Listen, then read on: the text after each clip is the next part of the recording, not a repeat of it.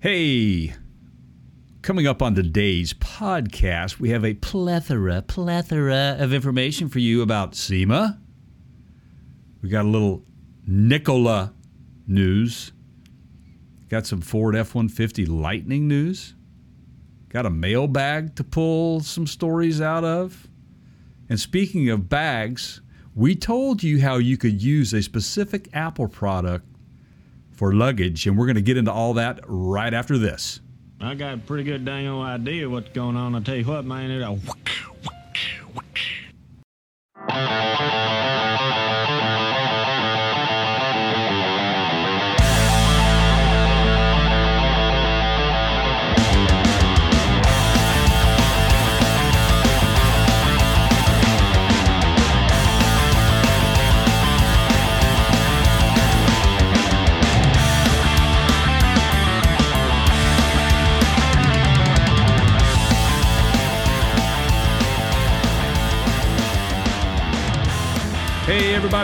the podcast, a show for the masses and the non-masses, I guess, but we're we're here for everybody. Welcome in. There's say hello to my good friend Keith and co-host over there, friend and co-host Keith. Keith, I can't even get it right today. I'm home. Oh yes. Oh boy, good to be back, man. Just good to be here. Yeah, yeah. What's up, everybody? Uh, yeah. Like we've Yeah. joked before many times, this is Jay and and my scheduled time to hang out. So It's therapy. thank It's you for sharing your uh your time with us. Uh, thank you for making us part of your lives on a regular basis. And um, yeah, we we Uh, I got- appreciate it very much. I got nothing but big thanks for all that. And if you're subscribed to our podcast, thank you. If you're not, make sure you go to uh, partscounterguru.com and hit the uh, podcast link button. Make sure you're there and subscribe. We're on every platform Spotify, Google, Apple, blah, blah, blah, blah, blah. You name it, we're there. And there will be some video segments that no doubt will come out of this podcast. So make sure you run on over to youtube.com forward slash Parts Counter Gurus. Hit that subscribe button, turn it from red to gray, and make sure you hit that bell for the notifications so you know when they come out. So, Make it so. Wow. Got some good information today. Hey, um, are you Hmm? you watching any other? Oh man, this is weird. Like, well, I- I- yeah, Star Trek. Uh, there's a new one uh, yeah. that I saw Strange something. New that- Worlds. Now, I'm Strange not, New Worlds? I haven't seen it. I haven't seen it yet, but you know, What? you know, I'm I'm just saying. Like, I'm not I'm not trying to make a big deal of this or anything. But Reme- Rebecca Romijn used to be Stamos. Is in Ooh. that. I I'm just just saying. Okay, I, I must watch now. I said something to my wife about that after we watched the latest Picard, which, by the way, this last episode of Picard, which is episode eight, was Uh, you're ahead of me. Just fair warning. Okay, I'm now. leaving it at that, but Yeah. you're going to really enjoy it. Um, it's getting better and better with every episode. But we were after we stopped. Um, what's the other one that comes on right after it, or or it runs into it? I have uh, streaming, so I don't. Well, no, it's streaming as well. It's on the Paramount Plus app, uh, streaming app. Well, Uh, Discovery another- is the Discovery. That's yeah, it. Yeah, I haven't started Oh. watching it. They're they're like two seasons in, right? Oh no, it's I think it's four seasons. It started in Is it four 2017. Yeah. Holy cow! So I got a lot of catching it's up to do. Anyway, really you're not going to be able to put it down. I'm going to go ahead and warn you right now. Mm-hmm. Um, well, that's get, a binger. You'll right? get into the first one, the first episode, which is Mm-hmm. like a two-parter. It's the pilot, okay? Yeah. And you're going to be like, ah, this is interesting, but I'm not, I'm not sort of seeing what Keith saw. And then Yeah. you're going to watch by the end of the second episode, you're going to be like, oh hell yeah, let's go. You know, Right, right. I, I'm sure I will be. I, I'm never disappointed with any of that stuff anyway, and I, you never steer me in the wrong direction with that stuff. Plus, you know I'm a Trekkie anyway. But um, yeah, we were watching it the other day, like I said, just to get um, so we could get ahead of it because we have some some family coming in to visit, so we're not going to be able to have our normal routine. But um, then I, I mentioned to her about that. We got to start watching it. She says, "Well, let's just kind of wait until the fall when things." I'm like, "Football comes on in the fall." What are oh, you you talking can't. about? This is like you got it. You can't, dude. You Right. got it. You got it. Yeah. It's, Yeah, so- it's that good. Um, I'll have to check that out, and then of course now the new one, uh, Yeah. Strange New Worlds, is coming out. So I'm I'm pretty stoked for that one as well. So we'll we'll get we'll get it, and we'll we'll dedicate a podcast specifically uh, to uh, the our Trekkie nerdism. Everybody's um, kind of positioning their own um, corner of the streaming world. Like you know, Disney has the Marvel stuff. Mm-hmm. and Paramount now has gone all in on Star Trek. They got three or four shows. They've got all the like Voyager, all the original, you know, TNG, the Next Generation. I love all that stuff. Yes. and that's that's on Paramount, okay? And then you got um, Hulu's got their own proprietary. Netflix is the one that kind of fell asleep at the wheel. You know, That's why Uh, they're raising prices. HBO's That's why they're got and, and um, losing and losing uh, stream streamers. HBO's got the DC universe, you know, the new the Batman movie that just came out, all, all the like DC superheroes, and they've got some interesting um, TV shows that I- I'm into. Just they're a little dark, but they're you know they're good. And then Apple, you got Apple, right? Apple's got Snoopy, but then they've got Apple just went out and got all the heavy hitters, right? Like they, Ted Lasso Mm-hmm. is just amazing. Like that's Well, yeah, that's that's a great show. I we we banged through that one real quick, man, and, Yeah. and just I'm I'm like waiting for the next season to come out on that. Like I cannot wait. I mean, it's, the cast for that Yeah. show, that series, is just spot on perfect I- for for what it is. I think I'm gonna have to pull out now. I, I'll give you guys a little bit of a spoiler alert. I think this happened in season two of Ted Lasso. So if you're at all concerned about, you know, you haven't seen it yet and you, you don't don't want to hear what I'm about to say, just turn the knob down for turn the volume down for about 20 seconds here. I think I'm gonna have to pull out. Uh, I'm gonna have to do a a, a lead tasso to to my little league team. You know, Yeah. you know the one where he like, Yep. Because there Yes. it's Jay. It's one of the best teams that I've ever coached, and they're doing this thing where they're like they don't have to try, Yeah, like they just show up and they're just goofing off. And you know what happens when you do that, right? Like it, Yeah. that gets like dangerous. Like the, Mm-hmm. la- the like a team like teams that have not won any games this season start threatening to win the ball game.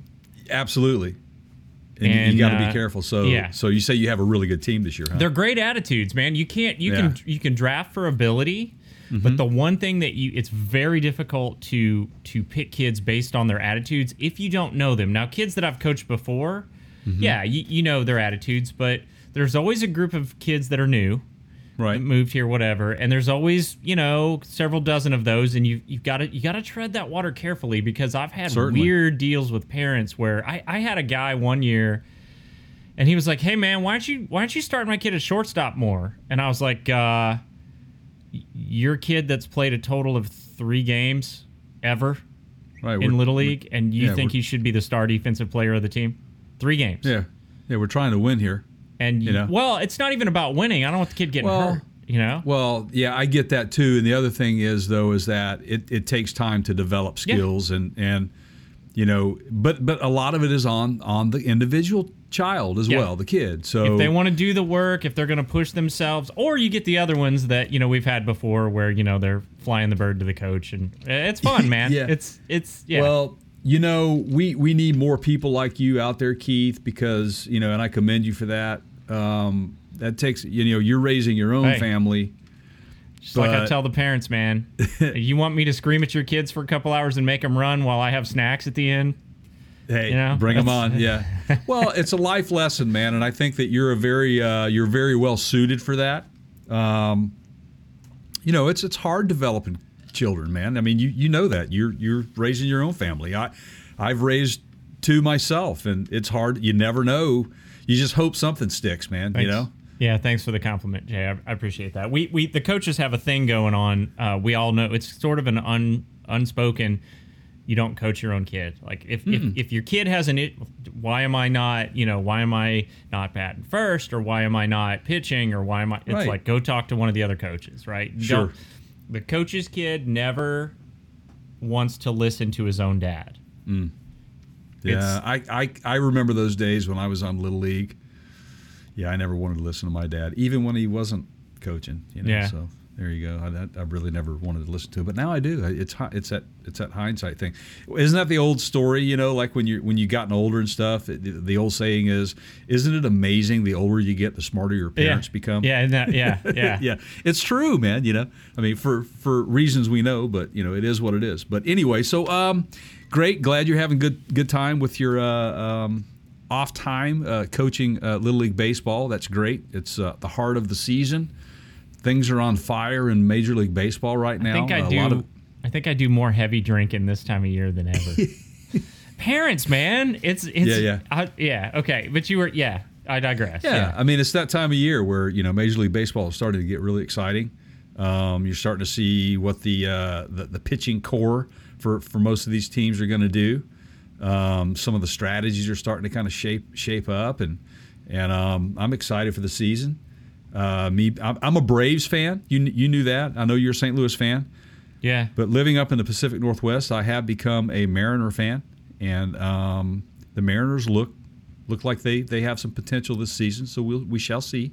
If you got an hour to kill, go on Netflix and watch the Battered Bastards of Baseball. Yeah, you were telling me about It's that. uh, it's it's Pacific Northwest based. Um, K- Kurt Russell. It's it, Kurt Russell's in it. Um, right. It's fascinating. Wow. Kurt It's not that Russell. long. Yeah. You know. So let's talk a little bit of um, let's talk SEMA real quick. Okay. Uh, wanted to let everybody know, and this is this is part of our news segment, guys. That we always live. It's part of our news segment that we always like to kind of get into s- s- some interesting stories uh, for you guys. Uh, we have we have a few, um, but we we also not that they're interesting or interesting, however you would like to pronounce that. Um, stories, uh, it more or less informative for our industry, and Keith and I go through and we'll pick news topics and, and ag- agree on them. And uh, we felt that right now it's appropriate because we are big fans of SEMA. It's it's one of our favorite things to do every year. Uh, it's going to be happening November one through four this year uh, in Las Vegas at the uh, the convention center, Las Vegas Convention Center. All right. No, wait a minute. Wait a minute. I have an important point of clarification here. Okay, okay, because you you said something to me and I I listened. I sometimes do that, and uh, you said we're gonna you're gonna have to get there on Halloween, yeah. and so the actual first day of the show. Is November one. Okay, it wasn't that the same as last year. Was it like the second? It was the second. Yeah, it was the Uh, second. It was the second. Yeah, so or something uh, like that. they yeah. do the kickoff the night before, which will be Halloween. And we typically get in the you That- ha- you kind of have to like you, you don't want to be coming in the morning of the, the first day of the show, Mm-hmm. getting off a plane and trying to get all no no not not as media. right. Uh, you you got to get all your stuff set up. You got to line up what stories you're going to do, where you're going to go, and all that. So we will be we will be there on Halloween. yes, right? we will. We I- will be. I think we need to figure out because this is a once a every what six years because you got leap year in there, right? Once every six years thing. right. Halloween um, Correct. happens right wh- while we're in Vegas. We have got to do something like live stream or Oh, I'm, I- I'm all feel- for it. yeah. And I was going to make a mention to you when we have our business meeting on this. Which, by the way, everybody, welcome into our world and our our conversation here that we're currently having on our podcast, which is known as the Counter Show. Uh, and if you are subscribed, thank you so much. Um, we're we're growing exponentially. If you aren't subscribed and you just happen to, you know, stumble upon us, thank you for listening and please subscribe. Um, but we go to Vegas every year and we have these these these fun things. So I think as part of our our, our next agenda, our Mm-hmm. meeting, we should focus on what day we're going to get in. My recommendation is we get in the day before we normally do, Okay. so that we can work through all of the uh, the bugs. That way, we're set well, I in place gotta on Halloween. Yeah, I got to get the co- I got to get the you know the costume out of the you know costume vault, and you know that Nice. takes you know I say we go as um, uh, you know some some Star Wars. Uh, Rick and Morty. Yeah. Okay. Here we go. You guys, I want to hear some comments. Now, now it's Yeah. uh yeah. What should we? Yeah. What should Keith and Jay dress up as in, in costume How for Halloween, right? for Halloween in, in So- Las Vegas? so okay, but you were about to make a point about okay. So you, I stopped you at the show starts November first. Okay. Starts November one, um, and uh, we we will be there. We're excited about it, and what we do know is that they have already started to take registrations from exhibitors as well as media personnel, and we are going to be signing up for that again, getting our credentials, and getting ready for that show. So. Stay tuned, everybody, as information becomes available of who might be showing up, what exciting things might be there. but it's SEMA time in Vegas, guys, and we're going to continue to bring you the information as it comes. And what we turned up, though, here's what's interesting about this particular piece of news. Um, you you found this, I think, or did I find it? Um, you found it, I believe. Um, apparently, um, Ford and Honda, as it was reported, and you're right, the the headline for this story is just really kind of uh, deceiving. Well, it will. was basically like Ford's pulled out of SEMA or something right, like that. and right? Honda, Honda and Ford. and Two it- big it, was players. like you know come on man i mean i know it's clickbait but that's a big deal so Right. so okay everybody let me just let me frame this for you it would be easier if you go back and you watch any we have a SEMA playlist it's at the end of every video that we've released in the past three months is that SEMA v, uh, playlist you can pretty much look at just just go look at one of the Ford like Bronco or the Illuminator or whatever and look at the amount of space that Ford takes up at SEMA. The presence, the presence that they command. I mean, would, um, probably there. the biggest presence there. I think so. I mean, if Um, you factor in the whole outdoor thing they did this time with the Broncos, right? The Broncos. Then they they participated in the Hoonigan uh, Yeah. side of that as well. They had the well. drift. They had the. Mustang. Yeah, all that stuff. Absolutely. Um, you had Bronco Mountain. You had the the Mustang Mm-hmm. drift uh, experience, and then the Hoonigan experience. All that stuff out in the parking lot. And so, so where we're going with this, guys, is Ford and Honda both made an announcement that they are they are not going to be at they will be at the show, but they will not be at that level. Um, Ford explained that in their decision to do this, they said that they are now refining their approach to the annual SEMA show to better reach and highlight how customers can personalize their Ford vehicles today and tomorrow. Our new approach showcases our winning portfolio of cars, trucks, and SUVs and the comprehensive catalog of Ford performance parts and accessories that customers can purchase online from their local Ford dealer.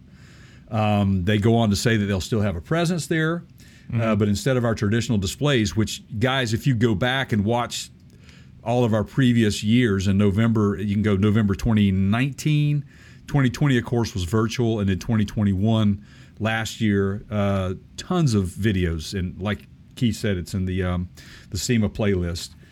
You'll see how big of a presence those guys had there, uh, but uh, instead of their traditional displays, they look forward to showcasing their winning portfolio of vehicles, vehicles in select displays at the show and digitally online, and they will share more details closer to SEMA. Now, we, Keith and I, will do our due diligence.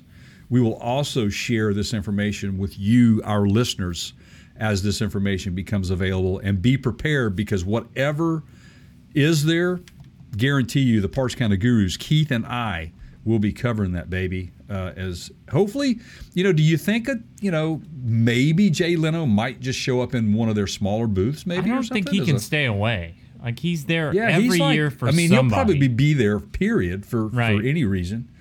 Um, but let me just let me let me. Th- this is something that was also said. Uh, due to a change in corporate strategy, Ford and Honda will not be displaying Mm-hmm. at the 2022 SEMA show. Now, Honda says now they didn't mention anything about Acura, so we'll see if Acura's there, which would be cool to see if that 2023, what is it, an NSX is supposed to be Right. potentially there. I, I would love to see that if it is, and if it is, again, we'll, we'll bring it to you.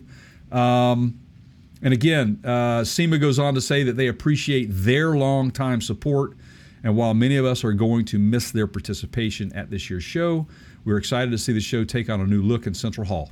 SEMA will continue to collaborate with both Ford and Honda on various SEMA programs such as tech transfer and measuring sessions in 2022 and beyond. So there you go. All right, so I'm gonna. I, I think I, I I'm I'm reading in between the lines here. Let me see if I can translate this f- for our audience. Um, first of all, the Honda thing is less of a big deal because Honda Right. was back in a corner last year. They didn't have a very big booth. They tried to focus on the overlanding capabilities of a couple of their vehicles Smart. Smart. because that's where it's at at SEMA. Everybody, Mm-hmm. you know, the Overland crowd is huge, but they, it was kind of like not, you know, I mean, we we did go back there, but at some point we were kind of like, well, I guess we ought to, you know, at least just say we visited Honda. It's just not that big of a. I don't think it'll be missed as much as Ford will. No, now I I don't either. Ford I is agree. huge. Not they're not just right smack dab in the middle of the show floor. Hmm. They were also, like we said, outside in various places. Everywhere. Yep. Not only that, though. I mean, remember the video? We shot a video, guys. Go check it out on our YouTube channel over at youtube.com forward slash Parts Counter Gurus. And it was the Broncos of SEMA that we shot, where Yeah. we went around and pointed out every single Bronco, full size Bronco that we possibly could, and still didn't cover all of them. But I think we were up to around 50, weren't we, or something like that? Or Oh, it was over, it was more than that. It was in the was 70s, it more than that? I think. Yeah. But it was so cool. But so that's how big of a, a presence Ford has. And then in 2019, when the Bronco had not really been revealed yet, Keith and I were looking around at all the restored Ford Broncos that were sponsored Mm-hmm. Right. by Ford as well. Right. Um, and Jay Leno had revealed uh, uh, an old vintage um, Ford Bronco at that show, uh, Right. which kind of teased. We, I, th- if you'll go back and listen to that podcast and or any of those videos, Keith and I, we we thought we got the clues. The clues were being dropped that that Bronco was going to look like the old Bronco. It was going to pay homage to it, and it did. Um, so that was that was pretty cool for that. Well, I, I'm with you. I don't. I, I'm. I wonder what they'll replace outside with. I mean, the kiddie rides. I like to call them the kiddie rides. That's the the adult rides that were out there. Wonder what they will Well- replace that with. There has been a scramble, and there may still be one going on. You can you can bet on that. Um, Right. So uh, here's what I think. Um, I think even though SEMA is huge, the expense of being an exhibitor is astronomical, especially for somebody like Ford who takes up so much space. And Ford is looking at that marketing budget that they're spending at SEMA every year, and they're going, we can spend this elsewhere. But that's basically what they're saying in that press release. We can spend this money elsewhere and get more results, more focused results. How many cars do you think are sold at SEMA? Like how many, because a vendor is there, automobiles? Now I'm not talking about aftermarket accessories. I'm talking about Ford and GM selling vehicles because they were at SEMA.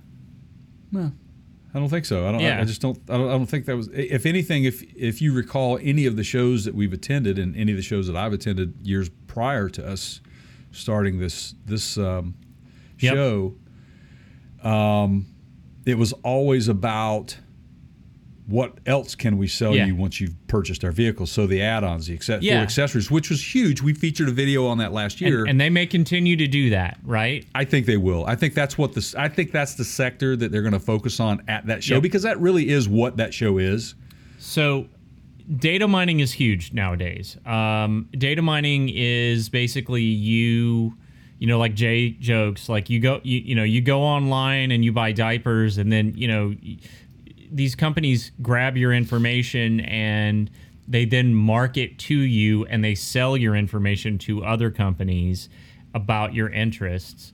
Um, this is why you know the EU tried to pass a law. Now we all have these cookie notices on on websites, and they're basically telling you they're grabbing all your information, and they can use third party trackers to follow you around. Jay, like if you go to Ford.com, they they, they can continue to follow you after you leave Ford's website to see where else you go and what else you buy. That was just so, wrong. Now this isn't a Ford thing. I'm not I'm not trying No, to this hang is- this on Ford, right? no, it's available information, and they're going to take advantage of it while they can. I can't blame Yeah. them. It helps so them. Ford is do they're going to do what Apple did uh, a decade and a half ago. Uh, Mm-hmm. they're going, hey man, uh, there used to be a thing called MacWorld. Do you remember MacWorld? Big I do. expo in San in the San Francisco uh, Bay Area, and they would do they would basically jam all of their big press release events into that one yearly event. And Steve Jobs was still around, and at some point he went, "We're not doing this anymore." They built their own media relations center. Um, they announce what they want when they want to the public. Think about it. How many times have you and I come on here on this very program and talked about? Did you see the latest Ford, like Jim Farley doing some media event, right? Yes, that that happened like a week ago, where they and Yeah. we're, and we're going to get into that a little bit later on here in the show. Yeah. So make sure you stay tuned. So why that. then spend all the money at SEMA to because it's a captive audience. Those people are there, and yes, SEMA is big, but you're going to reach way more people through your online. I mean, you know, if if the COVID lockdowns taught us nothing else, it's that we have an online audience that you know we can reach without ever leaving our our homes, right? Yes. I think what you're going to see, and I'm going to say it here first. You can you can mark this down. We'll revisit it with Bert, maybe in a couple of years. I hate to say I told you so. But the SEMA show itself has to change with the changing times. And they're going to have to figure out ways to keep that robust um, for the exhibitors. Right. And it's exhibitors are, are learning they can create content, they can stream live without having to fly a large group of people and equipment and Yep. product to these shows. My thought on this is that how SEMA may rectify any issues that they could potentially have from a Ford pulling out or a GM pulling out would be allowing other than invite only to the show and charge a fee to get in to recoup some of the the uh, financial losses. Now, PRI did that last year. Um, for the first time in the performance racing industry's show history, And coincidentally, they just opened a new that right. Yeah. I'm sure those weren't related. Go ahead. Not at all. But but the, the the reason why they did this is because of the financial losses that they took by not having that show mm-hmm. during the pandemic. So they offered up memberships, levels of memberships, which I became a PRI member. Now I was a PRI member by default because I belonged to an organization that was. But once you are no longer with an organization that exhibits, the only way in is through membership. And so I chose to join because I love the performance racing industry show. I love what they do for that sector of our industry. Uh, it's very important. SEMA is also obviously uh, uh, in charge, or they, they, they govern, they are the governing body for the performance racing industry, I do believe. Um, so they're, they're connected. And I do believe that SEMA will learn something from PRI, which is you know, buying memberships, have a membership only day, or or allowing people to have levels of membership, which gets you into specific areas. You know, almost like Disney World back in the day, where you could only get on certain rides with the A tickets. But boy, if you bought the Right. E tickets, man, you were getting on Space Mountain and all this other stuff, right? So yeah, it's it, the the change is is obvious with SEMA right now, and I think Ford Ford has to recognize their own challenges ahead of them, but they also recognize other things that they can focus their their their their um, capital on. Um, again, live streaming events. Yeah. They can do this anytime. They can they can have a SEMA show any day of the week that they want know to what- from their headquarters. You know what I think is a win-win. Mm-hmm. I think if if if I'm on the board of SEMA, right, and I'm trying to solve this problem because this won't be the last time they have to deal with a situation like this. You know, F- Ford and Honda are just the two big ones right now. Um, this is what I think I do. I focus more on the trend of social media, and I start having live stream events and celebrity mix ups and getting social media personalities, maybe like us, or you get like an Adam Carolla, or you get, you know, Jay Leno, or you get, you know, even some of the younger car live streamers out there like Stradman or whatever, Yes. right? And you get them at those events and you're serving both audiences. You're serving the in-person crowd that's there to look, feel, and touch, and you're serving the, you know, the, in this case, the YouTube crowd that mm-hmm. wants to see what it's like to take a ride in that Bronco with a monster truck driver like Todd. But see, nobody live stream. I mean, you know, we did, we covered that stuff, but you know, and maybe that maybe if SEMA's listening, this is an opportunity for us to work together with them, because if you don't do this, the show will die It it's will. just it, it's just a matter of time. You've got to get that. You've got to meet the audience where they are, and right now they are on social Yes. media. Yes, right? that absolutely correct, Keith. Uh, well said. Um, I think that that's why you're also seeing PRI and SEMA both asking for content creators to come in. Yeah. Uh, and they feature you. Uh, so it's a changing environment in, in, in the world of, of uh, SEMA and, and performance racing industry, um, more geared towards the online presence. Um, and it Are- works. I mean, and they've got some spin-off TV shows, you know, Mm-hmm. that they do. Do do some of that stuff there. I mean, it's hard to pull all that off in a week, but Right. you know, do what you can. Film an episode, do something, right? Spe- yes, and speaking of uh, the SEMA board of directors that you had just mentioned, uh, there is an election uh, that is uh, coming up uh, for uh, board, uh, new board members. Um, someone who I've known for a while. I I don't have a personal relationship with him.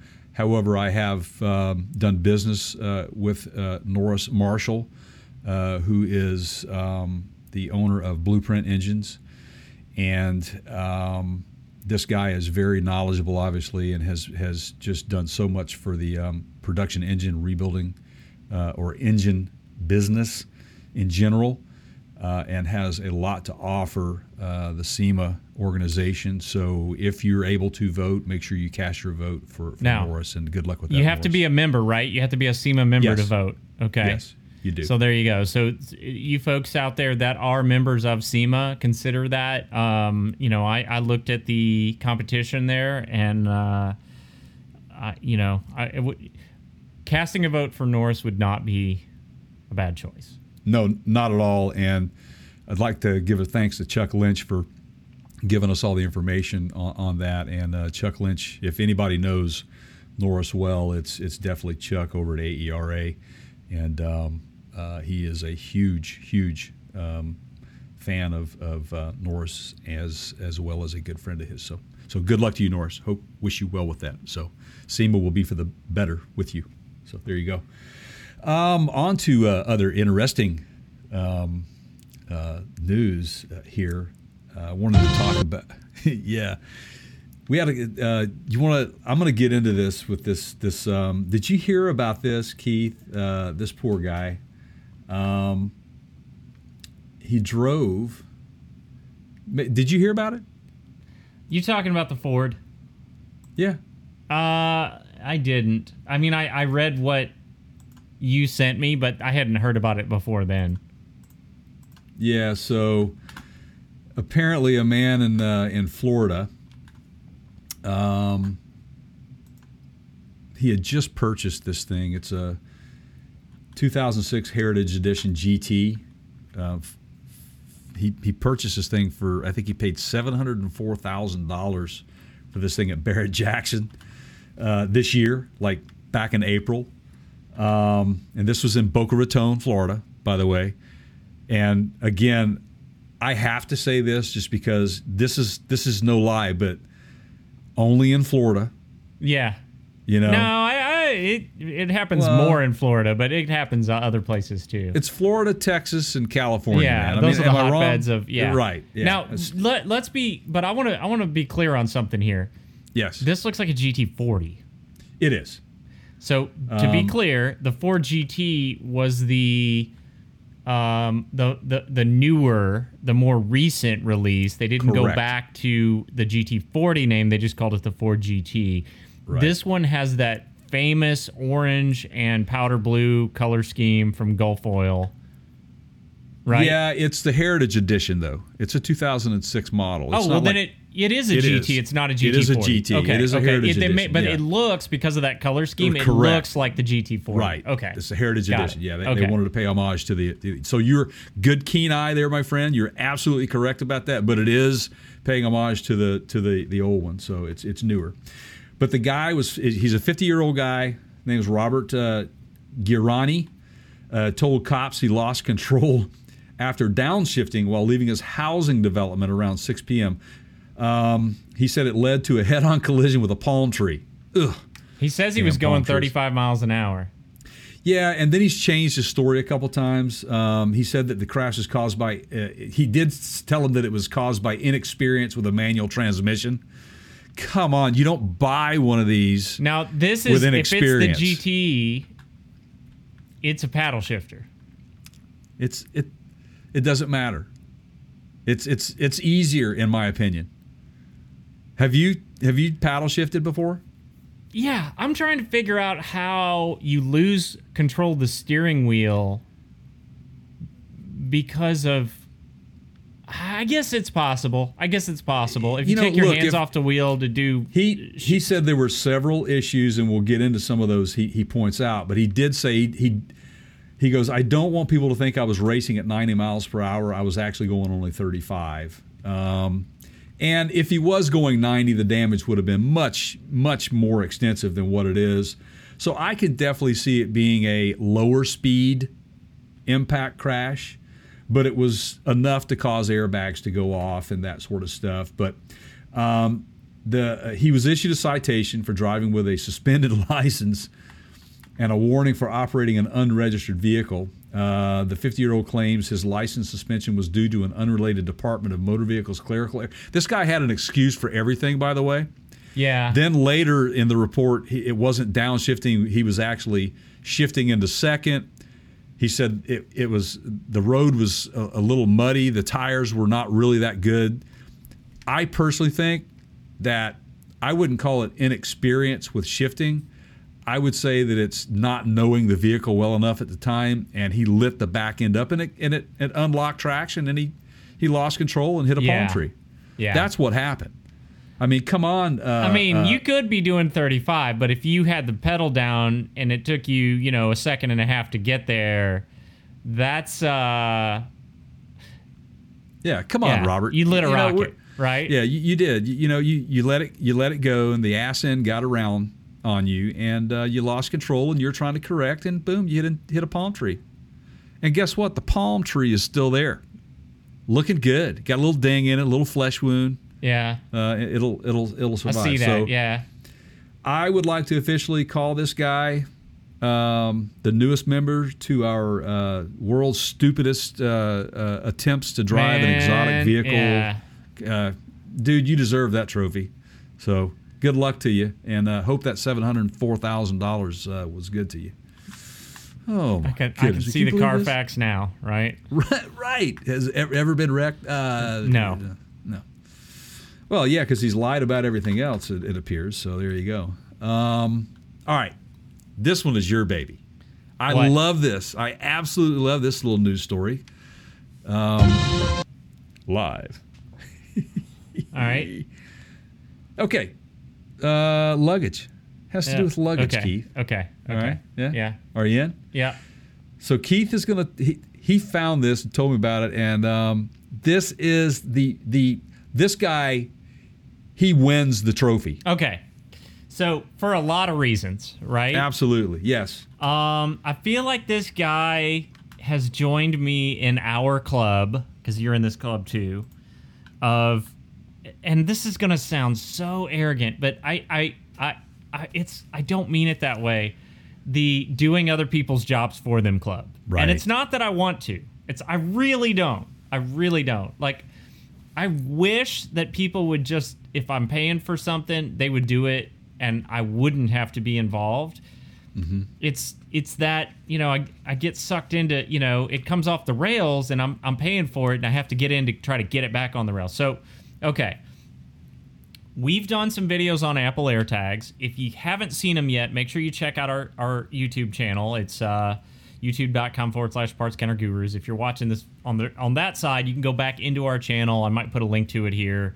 We did an AirTag review. I did it with uh, Side Shot. These are cool. We did a couple things with them. Uh, we hid one in Jay's car. Jay didn't have any AirTags, and he's like, "Hey, man, you, you tracking me?" And we kind of saw what would happen. And then we put Sideshot on a plane with one that has Wi-Fi, and I was able to track his flight fairly accurately. It wasn't perfect, but it was close. Okay. And there's been all kinds of stories that we've done on this program about people hiding these AirTags in new vehicles and whatnot and tracking other people. And look, man, when we went to Disney World, Jay, I put AirTags on our luggage that we checked at the airlines. Smart and move. then when we got into the hotels and checked in, I popped the AirTags off and I put them in our backpacks. If we were going to carry backpacks in the park, I like hit them down in the in the back just in case, right? Like you get Sure. gets left on a ride or you know you forget it when you're sitting down to eat and you get up and leave or whatever. Absolutely. Okay. Makes and sense. they're pretty accurate, and these AirTags are about thirty dollars. You you can replace the batteries in them, unlike some of the other stuff. Uh, like tile. And and the and just the beauty of the apple side of them is that there are so many users with iphones and that becomes your search network if you ever lose it. Um, that it, it really is the best. Like i did so there's a i've been i'm not sure if i even want to release this video or not but i had a a wallet tracker as a credit card. And just to see what would happen um, i turned it on marked it as lost and returned it to amazon okay and it disappeared after i dropped it off at the return facility it disappeared for almost a month okay now i'm, I'm here in nashville right nashville tennessee a month later, and I, I'd given up. I'm like, well, I was going to turn this into a video and we were going to track it every day and all that. A month later, I get a ping. And this was a Pebble, was the brand, and it said, uh, "Your lost item has been found. It's in Kent, Washington." How about that? So for the next week and a half, I got pings very close to where you are of where this thing was, and I still can't figure out to this day like if it was a resale shop or if somebody else like if it got returned and somebody else bought it used or I, I don't know. And then it just I don't know if the battery ran out or what. It just stopped reporting. AirTags, That- completely different story. Like Yeah. every the minute those things, you're probably not going to go an hour or two without getting a ping off of it right. because there's so many people with iPhones, right? Yeah. So okay, so so to this story, Pa- iPads, whatever. I Whatever, mean, and if you're anything with if it- iOS, that's If right. it even if it's close to someone with an iOS, i anywhere in the close proximity, it's gonna it'll ping off that. okay, So back, by the way, back in August of 21 is when we did the AirTag chase. okay, there you go. From in the air uh, when um, Sideshot uh, was the participant for Yeah, the, flew the home. luggage, the luggage. Yeah. flew home with it. Yeah, August of 21. Catch that video, guys. Um, he talked his mom into paying for Wi-Fi on the flight. He was like, "We got to track. You know, I gotta, I gotta have it, mom. like, so we can, you know, track. You never mind the fact that other people's iPhones would have done the tracking for him, but you know, I miss our little guru. We need, Con gotta job. get him back on. Need to get I'm him gonna on. change his name to Con Job. Uh, anyway, um, okay, so this guy put some air tags in his luggage. They were in South Africa, flying home to the UK. Um, this was last month in April, and they did a couple stop stopovers. They were in Abu Dhabi. They went to Frankfurt. Okay, and um, The airline is Aer Lingus, by the way. Okay. And thank you. And they had to change the route. Uh, there was some health issues or whatever. And all of that, not necessarily unusual. That stuff happens, right? But didn't get all of his luggage when they eventually got home. And the air, airline basically said, it's lost. We're, we're working on it. We'll get it back to you. And the, the guy pulled open Apple's Find My app and he basically started tracking his luggage. And as the story goes, he had a couple different conversations with the airline. Each time, uh, I think emails were exchanged, and I, you know the airline responded. They were trying to help him out, but never produced his luggage. So at some at some point, this guy Jay had just had enough, and he's like, "I, looking at where they are right here." So he made a PowerPoint present presentation, um, took screenshots of the locations of the luggage, and they're they're pretty specific. Did you watch? Did Yeah. you watch the PowerPoint? Yeah, yeah. It was fantastic. Is Yeah. there a way that we can add a link to this I story will or see what? I can do. Yeah, that's yeah. It- Um, because guys, I'm telling you, it's worth it's worth lo- getting over to our podcast specifically just to watch this. Yeah, man. it's yeah. This guy, he does a fantastic job. Yeah, yeah. So he he reached out to the police, told them the bags were stolen. I mean, at this point, you know, if if it's you know weeks go by and you don't have your stuff back, I, I would probably do the same things. Um, and I think he either tweeted at the airline or somehow publicly like tagged them and connected them with his presentation and I, we don't know the outcome yet as of the last i checked you know he hasn't gotten his bags back but Yes. i honestly yeah you call the police and you give them the location and you go go get my bags man here's a picture of them The right? tweet was he he he, he called him out and, and says, "Hi, Aer Lingus. Uh, perhaps a PowerPoint presentation on the journey you've sent my lost or stolen bag on will help. I've told you multiple times where it is, and uh, you're doing nothing about it. This has been a shocking experience with you. And then he he uh, uploaded his his his PowerPoint presentation, and again, it's absolutely hilarious. Yep. I feel for the guy that he's had to go through this, but if he has the technology to present in a PowerPoint presentation how this all went down and tell you exactly where it's at, and it's not his house, Yeah. but he can he's showing you exactly where it's at, and you still don't have his luggage. Shame on you, Aer Lingus, man. Well, and you know, this is one of the good uses of social media. Various news organizations have picked up this story and run with it, and Microsoft, Microsoft tweeted back at him and said, uh, "We're giving you PowerPoints for this presentation because PowerPoint is a Microsoft Office product." And um, you know, they basically gave him an attaboy uh, for his work with PowerPoint. Right.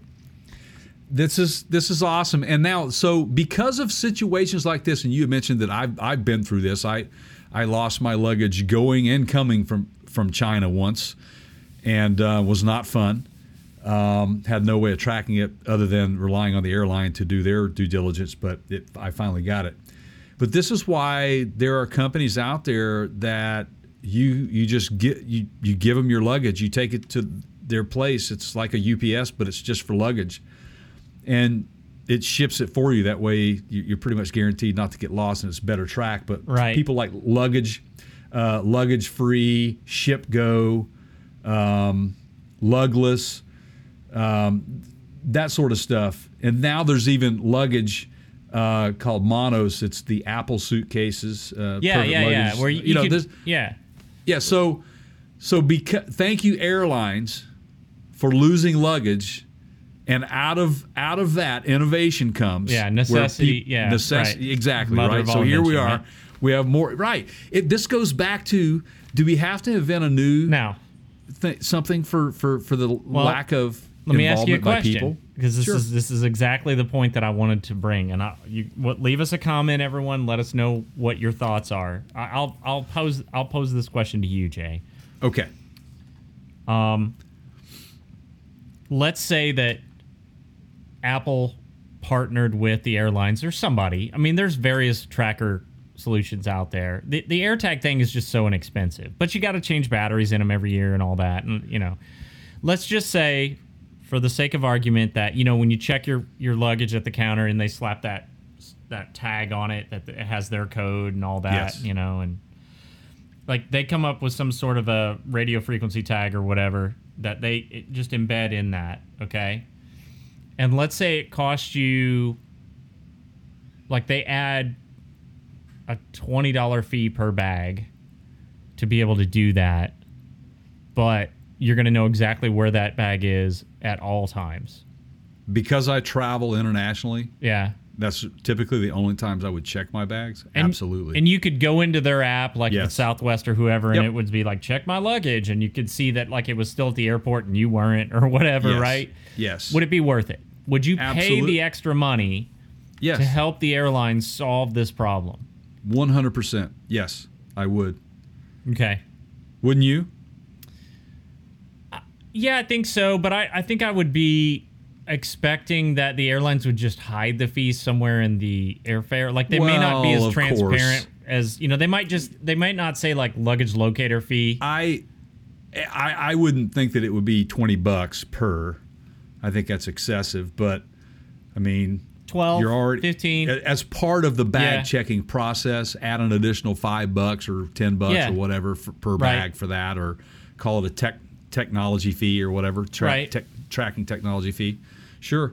And aren't there aren't there couriers out there or or um, uh, freight lines or whatever that also have Yeah. that type of Now, technology? now, usually it's LTL, like so it's on tractor trailers. Y- It, Mm-hmm. So Amazon does it on their vans, and Yeah. some of the delivery couriers do it on their trucks, like FedEx, UPS. You, I, you know, but they don't. Um, you know, UPS. I've got notifications like where I can see occasionally where the driver is, but not like minute by minute. Okay, right.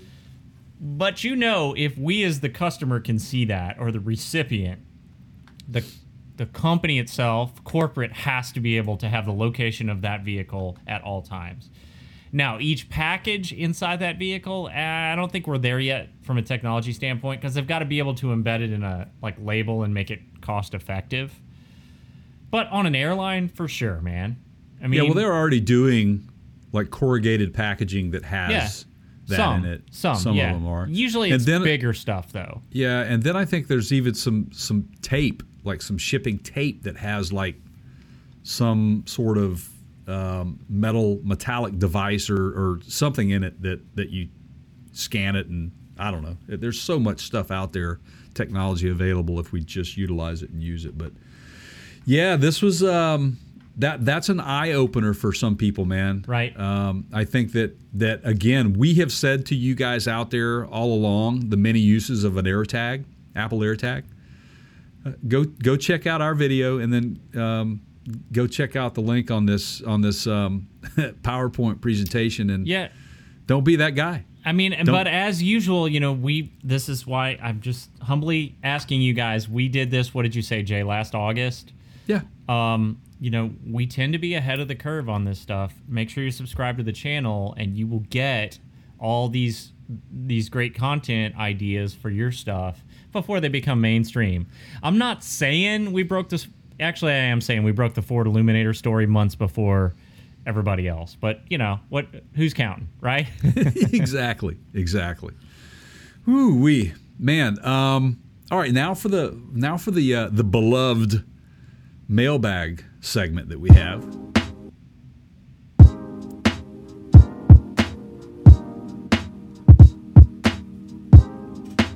Mailbag. What's in the bag?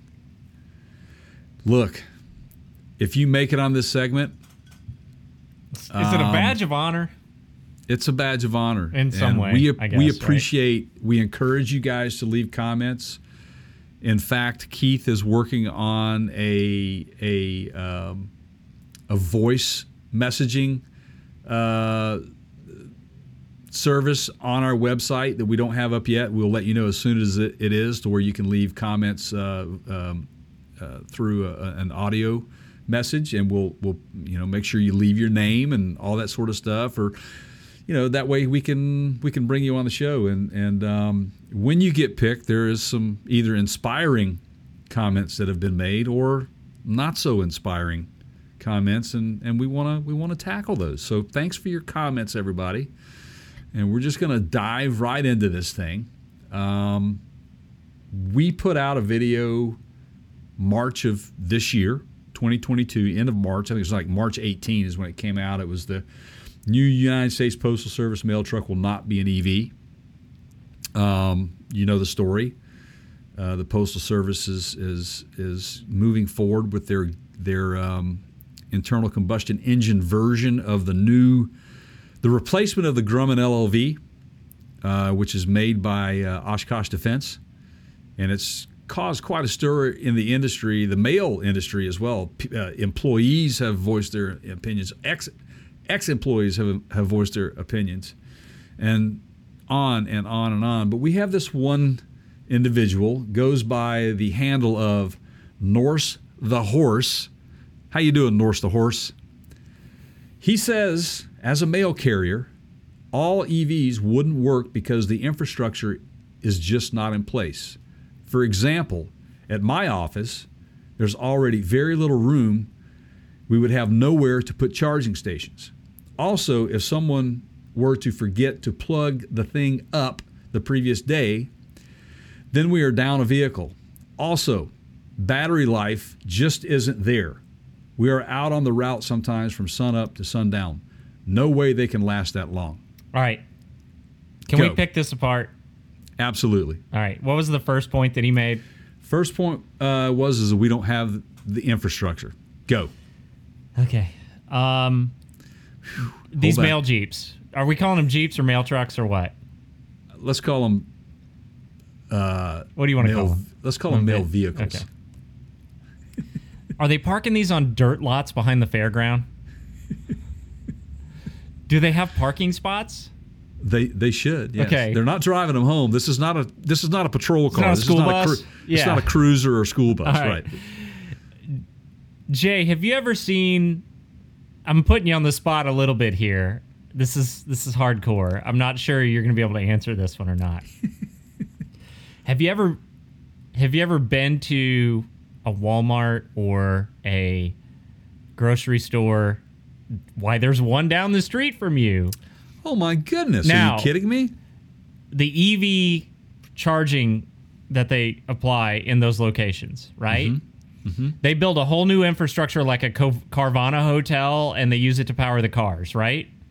No. It's just a parking spot, man, with a pole. on it, Right. right? Yes. So Okay, where where does that power come from? Perhaps Space. they're going to take right. Perhaps they're going to take the hamster off the wheel in the store and add the uh, the power grid there or something. I don't I don't know. Maybe- all you got to do is have do you have lights at your post office? You have electricity? You have to run power to the parking spots that are you're already using to park those trucks in and put them on poles. It's not the okay. It's not the huge undertaking I don't think that Norse is making it out to be, right? yeah, right. It's it's not All right. All right, not what doing not doing your homework on what it takes to add a plug What- to your already existing power. what what what was the other well, give me another one Okay. here. Um, okay, there was be nowhere to put the charging stations, is what he says. Yeah. He goes, "What if someone were to forget to plug the thing up the previous Okay. day?" Okay. Well, what do you Go. say to that? No, you you go. I say to this. Okay, so we all have a job. Yeah. We all have specific tasks that we have to do in a in a day's time. Right. Some of us have to drive vehicles and are responsible for those vehicles when we drive them away from our office or our terminal. And there's protocol checklists that you go through on a daily basis. It's part of your job. It's called adulting, man. You Right. do your So- checklist and you make sure it's done. And if you Right. got to plug the freaking thing in at night, you it's no Yeah. different than locking the doors when you leave. You add it to the, what if somebody forgets to lock the doors? Well, I mean, yeah, I mean, in, do you have a breakdown protocol if you go to work the next morning and your gas jeep doesn't start? Like, do you just not work that day? I'm pretty sure no. Exactly. I mean, just the bottom line is is that this this guy is coming up with every so far. These are these I are mean- two you're, you're not going to win with us. Okay, let's let's, let's Okay. have the next one. Okay, this is this is the last one. Um, battery life just isn't there. We're out on the route sometimes from sun up to sundown. No way they can last that long. Well, I I'll honestly say that's his strongest point. Although he's making the argue that. case that. it's an hourly thing and not a distance thing.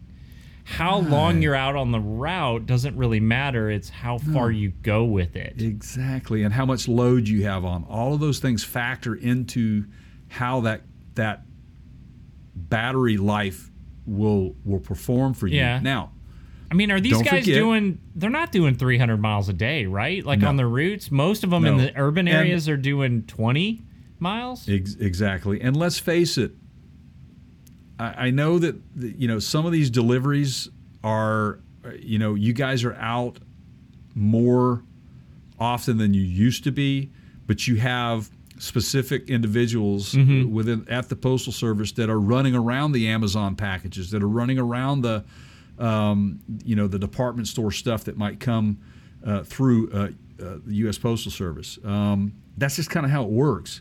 So you set yourself up for success, and you designate specific vehicles for that.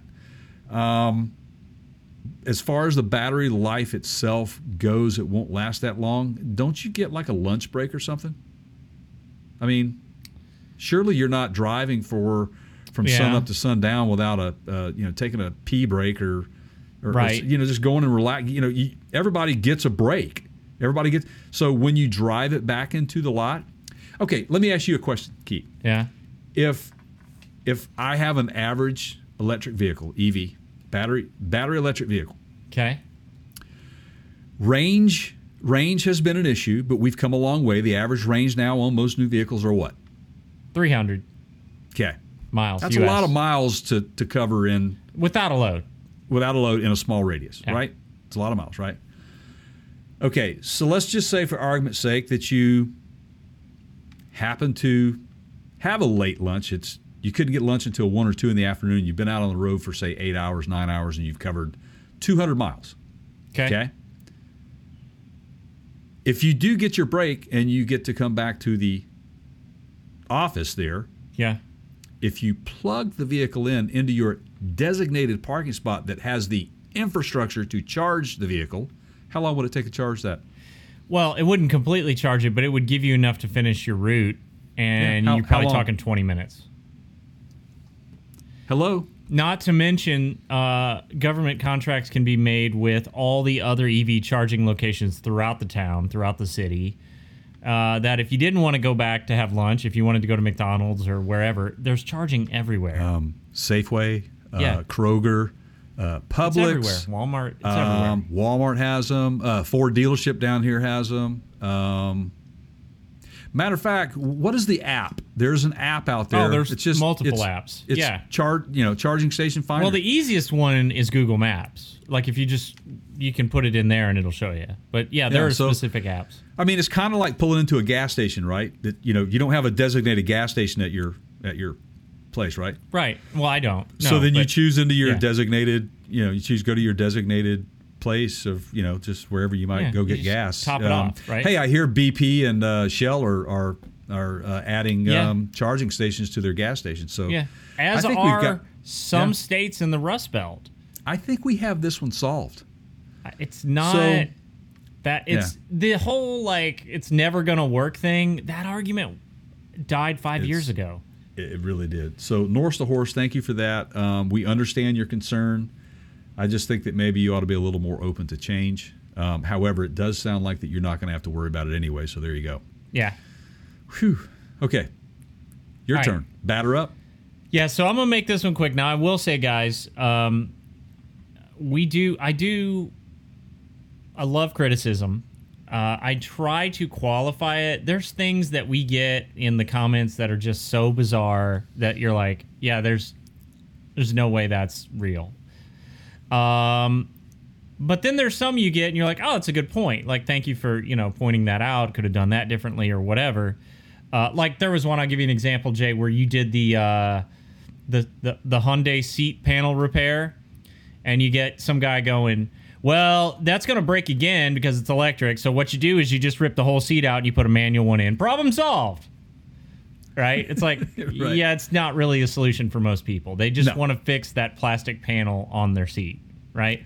Exactly. So we got a guy. Um, I'm gonna pull this up because I took his I took his comments to heart because I wanted to see if maybe well, I will preface that while you're while you're yeah finding that. I will say this that Keith is absolutely correct. Keith and I always take everything very seriously when we put efforts into a DIY video. There are some times when we may miss something and we we welcome your comments for that and we'll be glad to comment on it and and you know adjust for that. Um but some of the stuff yeah it takes a little bit of like paying attention to something or like just watching or not being drunk stoned or you know whatever, you're doing. Yeah. So, So, go ahead. uh, okay. So Jerry Calvert says, now this is, I did a video on an RV King cellular booster. It does LTE, it does Wi-Fi signal boosting and cellular signal boosting. And it's it's it's multiple parts. One of them's designed to go on the roof of the RV. The other one goes inside the coach, and it's designed to basically help you stay connected in areas that have fringe coverage. Okay, so Jerry says uh, okay, so I, I came up with a way to mount the roof portion to the roof of the RV without drilling holes. And there's nothing wrong with drilling holes in the roof of an RV if you know what you're doing, but you do introduce the possibility for more leaks if you put a hole in it. So if you can avoid drilling holes, I always prefer that as my first course of action. So what I did is I used some roof repair tape, which is like I- swear you could like you know hang a 30 pound person to the wall, a small child with this stuff, and they couldn't get out of it. It's so sticky, right? It's like grippers or Yeah, it is, tape. man. I mean, it's Yeah. like you better be careful when you put it down because if you don't get it down right, you can't pull it back up and reset it. You can't. You can get it off, but you're gonna have to use like a solvent or heat gun or something like that, and it's just just get it right the first time. So it's roof repair tape that's made to go over the all. It's the same material that the roof is made of. So what I did is I used that adhesive to stick down the antenna that goes on the roof. Well, Jerry says he went by the mounting tape too quick to get the name of it before he moved on. So I thought, did I? Maybe I did. So I pulled the video up. Look, I'm gonna just see if I can if I can put this in the video here. Uh, and let's see. All right, let me get to the spot here. I watched that video, by the way, again after Yeah. you after we saw this comment. Yeah. I, I'm just Okay. Now I'm gonna, but I'm gonna give this guy, I'm gonna give this guy a, you know, all the credibility, all the, you know, I'm gonna give him a fair chance here to make his point. Okay. So at five minutes and 43 seconds in, uh, I show the product. Now I'm gonna start counting. Oh, we got an ad coming up. Hang on. Oh, let it play. We need to keep getting paid, dude.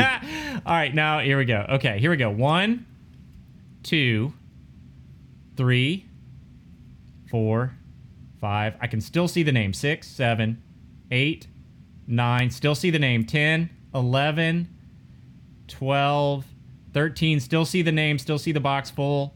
14. Now it's out of shot. Okay, 14 so seconds, Jay. And that's not seconds. to mention that you can slow down YouTube or use the pause button. Okay, what what what feature was that that, that, that comes on videos that I'm not aware It's a of? two little straight up and down lines that looks like this. You click it and everything And it- stops. oh wow! Imagine that, where you can stop it and you actually had see a 14 still picture. seconds to pick a spot to hit that little secret pause button. Oh, go back to sleep, man.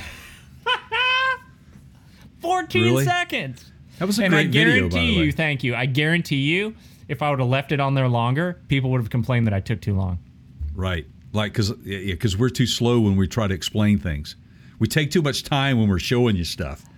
Oh, jeez. 14 Really? seconds.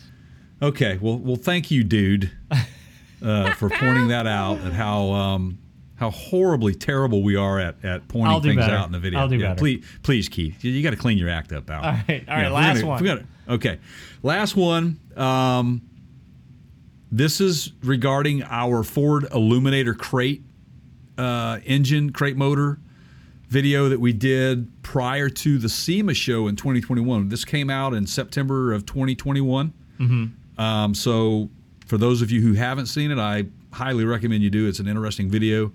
Uh, that's over at youtube.com forward slash Parts Counter Gurus. It's really good. We got a lot of comments on it. It's actually our, one of our best performing videos we've ever done. And it still continues to, to bring us some love. So, thank you guys for watching that. Um, so, when this thing came out, we talked about it in that video that it can be used for many things. And then when we went to SEMA, Jay Leno, of course, at the Ford booth, reveals the uh, all electric um, Ford uh, F 100. Uh, all electric that was using the the Ford Eluminator motors, and then I think the interior was designed based and and using all the Mustang Mach-E interior, so it had all of the user interface and, touch. We've got several videos where you get a full look at that truck uh, on our channel. One Mm-hmm. Right. was at SEMA, one was at PRI. Jay actually got to get in it at PRI. Yes, yes, absolutely. So now this comes from um, a comment that left by uh, Ed Nolan. He says it's nice they are doing this. However, if there's no way to mount it in my classic car, the typical home garage DIYer like myself doesn't have the skills and tools to custom design mounting systems. Okay, before we go any further, can you please bring up the Boomhauer click click click thing? You mean this You have one? that one? Yeah, Yeah. You mean this one right here? Yeah, Yeah. man, I tell you what, that dang old internet, man, you just go on there and point and click, get in there, talk about www.w.com, you got then naked chicks on there, man. You go click, click, click, click, click, click, click, click, click. It's real easy, man. Uh, what Boomhauer was saying there is that um, Ed, you bring up a valid point. first of all, I don't know what your your classic car is, um, but as with any customization, I think the word customization kind of, you know, might ring to the to the there might need to be some sort of modifications done. And Well- yes, you may not have the ability to do it at home. There's some assumed knowledge there too. Let's not go past that. If let, let's just pick a random car here. Let's say he's got a 57 Chevy. Oh, you want to okay. go Packard? Okay, Let's go Packard, yeah. Okay. So, um, you're not gonna find probably if you have to replace the engine because that's what we're talking about here, right? Is engine replacement. Mm-hmm. Okay, not valve adjustments, not a timing belt, not oil pan, not manifold, full engine replacement. Con- conversion. This okay, is if it's electric, yeah, a conversion. yep. You're not going to find the original, probably the original Packard engine to go back in there. And even if you could, you probably wouldn't do it because by today's standards, it's a dog. It's Right. way underpowered. You would put a crate engine in it to get all the benefits that modern technology affords you. Even an internal combustion engine, the modern engine would be the way to go. Why would you spend that much time and effort and money to go put the original? I mean, people are doing it with DeLoreans from the 80s all the time. You don't put back the original engine that was in them, you put something No. better in it, right? Right. Right. Absolutely. Old Corvettes, old Camaros, no different, right? So Right. this assumed knowledge that like you're just going to be able to walk into like what AutoZone and buy a crate motor and it's just going to drop right into the you know Packard. Yeah. Bullshit, man. There's no right. Absolutely. No and that's the point I'm trying to make here is that and and I, you know giving Ed the benefit of the doubt that he's not conceiving in his mind that it's possible. And but what he's saying is that well I'm I just can't not the average DIYer can't just cus- customize this. Well, that's true for any Right. modification. That's why there are custom shops around that will do it for you. So that's my point. Yeah. Go to the internet, man. Uh, listen to Boomhauer's advice and just click all Click, over click, the click, place. Yeah. Right, because that's what you're going to have to do. We continue to get these questions on the video that we shot for uh, Wayne uh, Bickley, who had the converted Corvette with one of these in it. And um, uh, people want to know, well, how did he do it? How many of this you didn't talk about? Well, of course not. I was interviewing him, not the car. You know, we were just kind of giving the the premise of the story, which was the reason why he converted it was not because he wanted to. Yeah. It's because he got tired of failing emissions in California, so he converted it over to an all electric vehicle. Well, so and just to be clear here, Wayne, I don't know his technical skills, but I know that he didn't own a machine shop or an engine No. rebuilder shop. He did it on his own. He he did it at home. just- he took out he took out the uh, the uh, the internal combustion engine out of it, and then just started adding what he needed to make this thing work, and it, and it worked. So, uh, so Ed, our suggestion is this: is to go to Google and just Google away, my friend. If you want to know how to get this done, or if you want to find people locally that can do it for you, I will guarantee you, you will find somebody that is doing this near you. I, yeah. Um, and you re- DIYers don't replace any engine. No, that's just not. not you know. Not I mean, you anymore. can, you can, you can. Yeah, if you know what you're doing. Yeah. This is not most of the time not Yeah. without help. This is not a, a you know 70 model Chevelle where you're just dropping in a small block Chevrolet, which is pretty easy, which you could do in your backyard with a you know with a come along uh, strapped across a branch of a tree back there. You could do that back then, but this this day and time.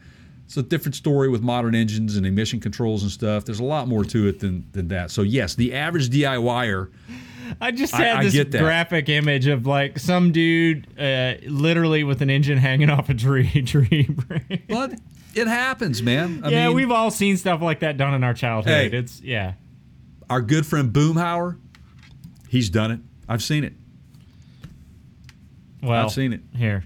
Tell you Yeah, what well- you do, you just take them dang old spark plugs out in that little hole, you just put a little oil around there, just like Bobby Unser says, it's like it go boom, boom, just like that. just like that. Perfect fitting. So thank you, Ed, for that. It was a good question, a good comment. I get it. But no fears, my friend. There are people out there that can help you out. And you reach out to us again. And if, if, if you tell us where you're at, uh, maybe we can refer you to somebody in your area. We'll do the research for you. So, so there you go. Be, be happy to help you out, my friend. So there you go. That, that, my friends, is the conclusion of our mailbag. Always fun to have you on board. Please keep leaving your comments so you will end up in the bag. That's nice, Jay. I love it. Woo-wee. Well, who's that? That's uh well doggies. That's uh Andy Griffith. Yeah. There you go. So Barn, um, what are we doing next? We let's we have some really good news topics. We may not be able to get to all of them, but I our main stories of the day. Just pick Um, something. You go. Nikola. Okay. Nikola is still around, Keith. Yep. Let's talk about Nikola. I didn't see this one coming, and um, I this is this is I think it's good for everybody. So s- surprise Nikola, like that Nikola with you know Trevor Milton doing the whole like thing rolling down the hill and saying that they had a working prototype and, and Right. finding out later, and then he him being like you know displaced from the company and then G- the GM partnership, which got really hairy for a while, and the Badger pickup truck that I don't know even what ended up with that. I don't know what happened with that. All I see right now on their site is um, I looked at uh, a couple of their big big rigs. Yeah, it. so I'd kind of written them off, and just out of nowhere, it would almost appear they they have not been idle. Uh, no pun No. intended. They are they have started production on their big rig, um, and they are going to well at this rate, based on what Elon Musk told us about Tesla last month. Nikola has beat beaten beaten beat or beaten Beaten. beaten Tesla to production Yeah, of a crazy. big rig. Right. A So- battery electric vehicle. Yep. So How they're doing that, this guys? in um in Coolidge, Arizona, I guess, Yes. right? Yeah. Uh, yes. And in fact, the, Um, the governor was part of the announcement that they made that they were going to production. 160,000 square foot expansion. Mm-hmm. They're going to open more in the factory. That's a good sign. In 2023, they're going to expand the factory even more. Um and they're making trucks.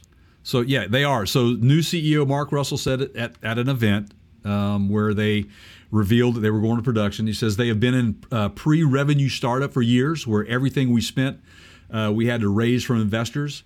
Today marks the day when we transition to customer deliveries. We have trucks that we can deliver to customers and get paid for. Uh, we're now going to uh, be a revenue producing company and will be forever, is what the new CEO says. I mean, this is rising out of the ashes. It was straight up chaos. I, I, I literally, Jay, I did not think they Mm-hmm. were gonna. I, I just, I didn't think they would make it. Right. So this is the tray, uh, the Nikola Tre, TRE, is what the the the badged name will be. They have two versions of this. They have a uh, all battery electric, which is this is the one that we're talking about. But they also have a hydrogen um, fuel cell version of this as well that they've worked on that have hasn't really um, they haven't gone forward where they're moving forward with it, but they're not in the market with it yet. And it's very similar. That's very similar to what the Hyundai Xcient uh, is, which we also did a video on that It's been around a while. uh, I want to say September last of year. Yeah, September of 21. We did a video Yeah. on the Hyundai Hydrogen Wave uh, that that was coming, um, which was uh, the Xcient. Um, so Nikola is in this market, and it and it they're coming at a good time. I really do think that this is what that sector of the industry needs, specifically when you're dealing with um, uh, over the road v- type vehicles, uh, freighters. Um, a lot of these, for the most part, though, guys, are going to be like local um, uh, type transit type uh, vehicles, say port type vehicles that will be able to uh, un- uh, you know sit out there forever. They won't be idling. So it's that whole new addition of a greener port side, if you will. Seattle's adapted it. Uh, even the um, uh, the the boats, the the ships, the vessels that come in, they can shut their diesel engines down, um, and they're gonna they can plug them in and keep them keep them charged. There, everybody is working towards that greener port side, and this is part of that. Now, let's go back to hydrogen for a second. Yes. Okay. This I'm gonna I'm gonna say this guy Mark Russell, who is the current CEO of Nikola, uh, is a he. I think we're gonna be talking more about him I do believe because so well. I don't think you pull something like this off if you aren't worth your salt. Like this guy is is is playing on the same level as a Bezos, as a possibly an Elon Musk. I mean, wow, this guy. So he comes from the steel industry, um, and he is a big believer in hydrogen fuel cells. He is going to push Nikola toward that. Um, he is also because their stock, uh, Nikola's stock just took off. He is now a billionaire. You know, made that announcement Yeah. and bam, right? And and Right. that was penny stock, uh, you know, a little while ago. Mm-hmm. Um, he's been in uh, the current role, I think, since uh, 2019.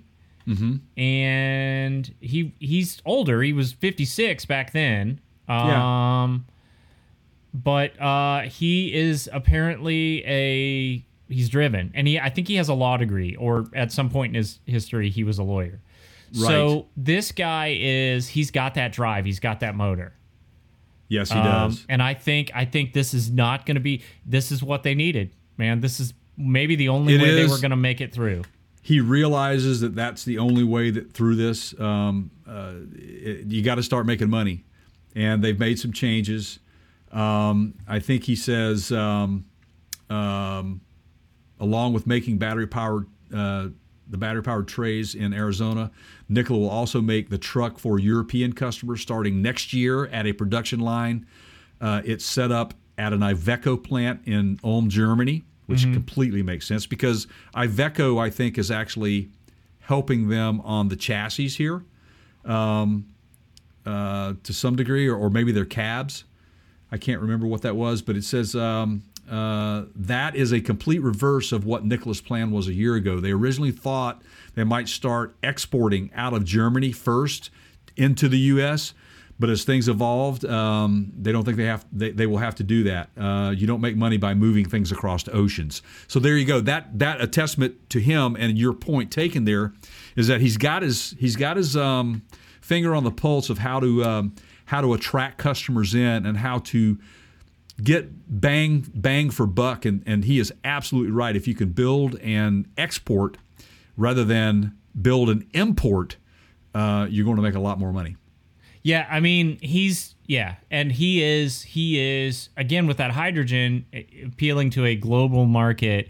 We'll see, man. But now they're he is leveraging this company. They have a a marketable product that he can then use to help finance the next phase in hydrogen. So we'll Right. see. yeah we'll see i think this is a great move on, on their behalf so good luck to you guys Nikola and um, thanks for coming back out of the woodwork Yeah.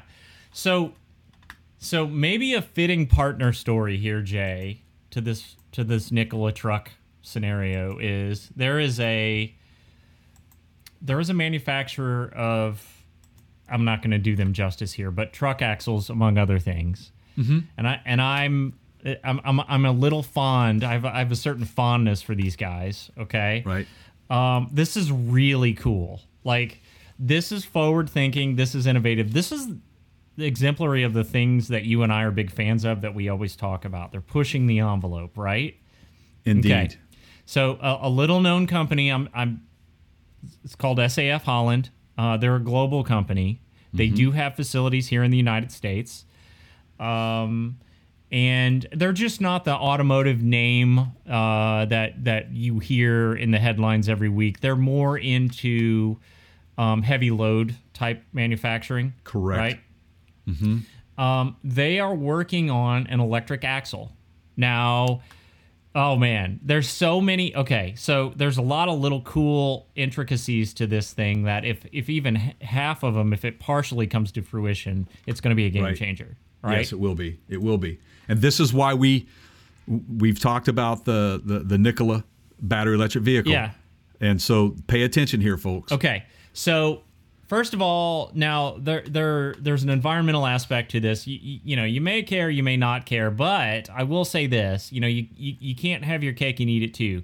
So for those of you that are out there posting your memes of the lithium mines, talking about how battery electric vehicles are harming the planet, um, when someone makes an attempt to be conscious of that, it's it would be wise of you to embrace that so that we we basically take a step in the right direction from a sustainability standpoint. So Good point. they're saying um, that these axles are rare earth free. Okay.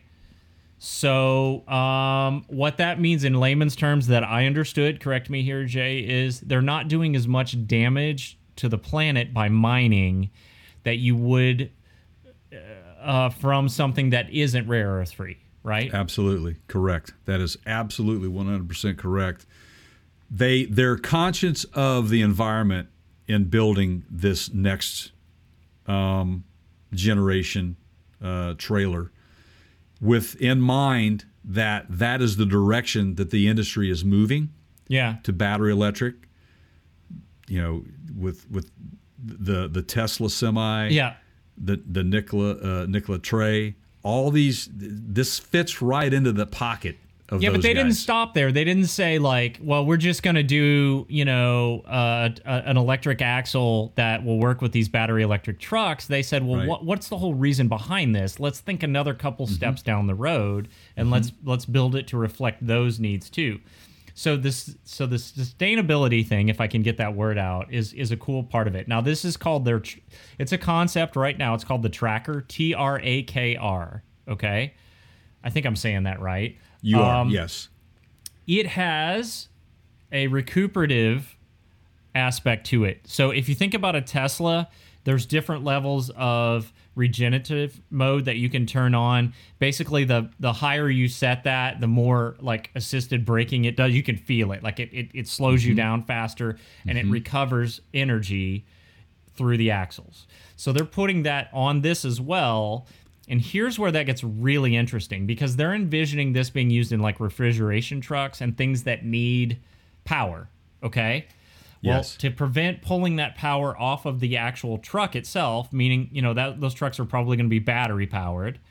They're building a generator system and a recovery system in the trailer so it Yes. can at least partially sustain itself. Right, which is very similar to some of the things that Airstream has done. They're working on their Airstream EV trailers and then also Living Vehicles Pro EV. We did a video on both of those guys. Um, both of them in 21, 2021. The Airstream EV trailer was in March of 2021, and then the Living Vehicles Pro EV was in um, October of 21. So go check those out over on our youtube.com uh, forward slash Parts Counter Gurus for those videos. So this is where this all kind of plays in. So the the, the refrigerated units, for those of you you want to know how important this is specifically for that, is refrigeration is key to success and obviously refrigerated goods, c- keeping goods cold. How do you do that? You have to you have to have a constantly running Beer. refrigeration. I mean, let's just get right to the heart of the matter here, Yeah. okay? Yeah, yeah. Well, hey, Bert, uh, Bert carried a carried some beer across country. didn't he? I hate say I told you so. There you go, right? There you go. Coors, So- if I'm not mistaken. Right. So uh, these these reefer units, they are small diesel engines. Um, Yeah, most of a, them, It's a generator. Yeah. right. If you go if you go look at a refrigerated truck right now on the front of that trailer, or refrigerated trailer, I should say. If you look on the front of that trailer, you'll see mounted Yeah. on the very top side of that. You'll see the words Thermo King. And it's a Thermo King is- rectangular- it is yeah. a rec- right. They are a. It's a very small diesel uh, generator that just continuously runs. Yeah. Continuously runs. So this in itself, for the environment's sake, this is a huge step in the right direction, eliminating some of that stuff. And it's man. quieter. It's right? much quieter. So Can you um, imagine? Hey, speaking of quieter, can you imagine being a truck driver that you have to go sleep, right? And then you don't have this thing just like Oh run my and run, god! and what are you gonna do? get Like, like I, that's what I love about our RV is when I'm running the generator, it kind of that white noise, man. It's- that white noise, yeah. So, so this might that might actually drive some people crazy. Unless, Yeah. they, of course, there's an app for that. So there you go. Yeah. So now they're part. This is a partnership. The generator portion is uh, being done by a company called AEM, which I think stands for Advanced Electric Machines. That's correct. And let's see, they're they've this product that we're talking about that's basically the electric generator is AEM's HDS MR 150. Um, so they're they're figuring out a way to make these things work together.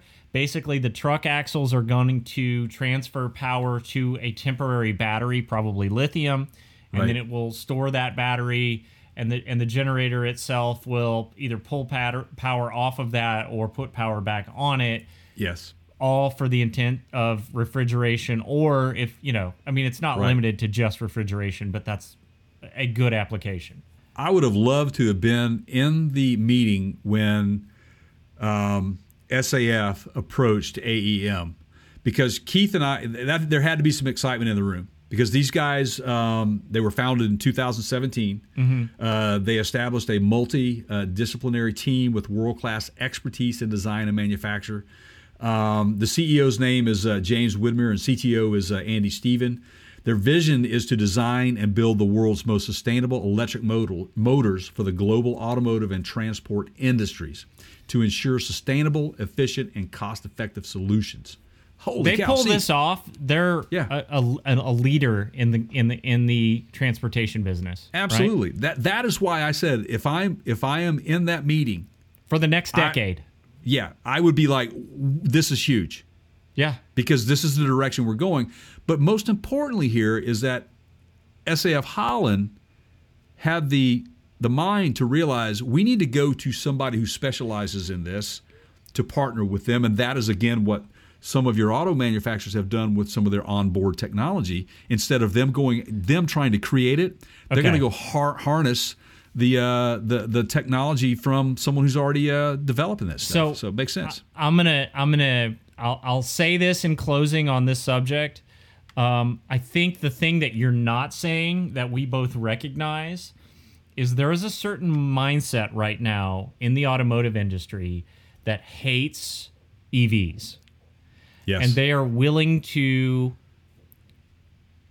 they just want them to go away and they think they're stupid and they think that it's a bunch of hype and they, they may be right. I don't i don't know right? Like i don't know that they're necessarily greener okay when you consider what are you going to do with the batteries? What are you going to do you know where does your electricity come from? All those things. I don't know. I'm not an expert on all that. But here's what i do know.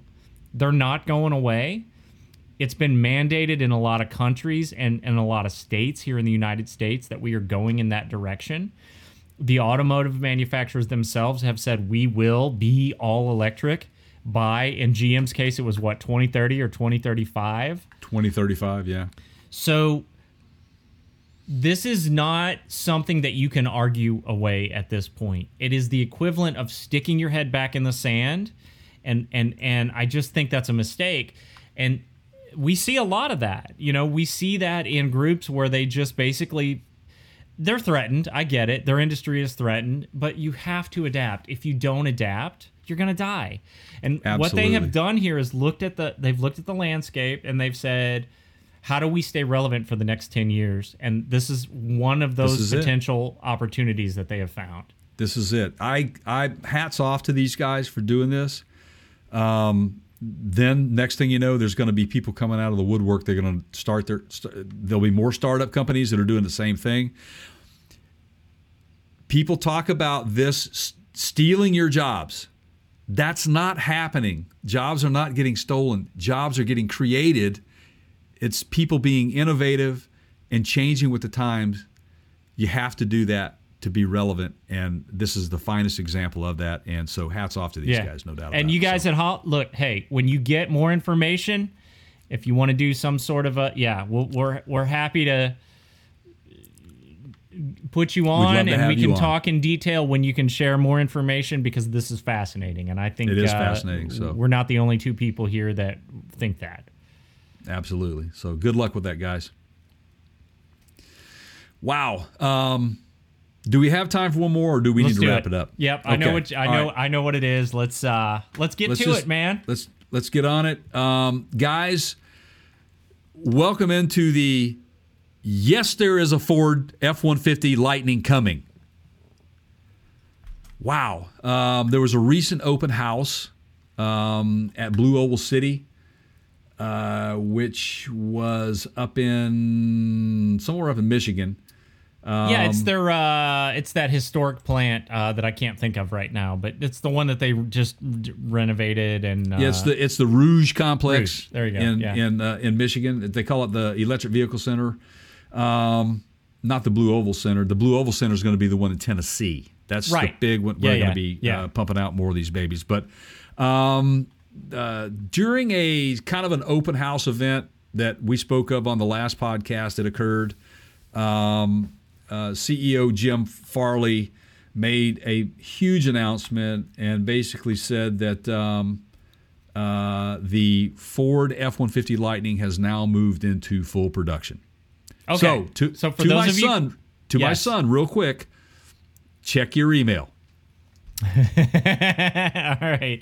So for those of you keeping score, okay, um, Nikola was first, or no, not Nikola. Sorry. Uh, Lordstown? no, sorry. Sorry. Oh, wait a minute. No, it wasn't, wasn't those guys. Um, Oh man, I can't believe I just did that. Tesla? No, no, Oh, oh, no. Jesus. It was Rivian. Oh, oh, was Rivian. Rivian, that's right. Yeah, yeah. Sorry. All right.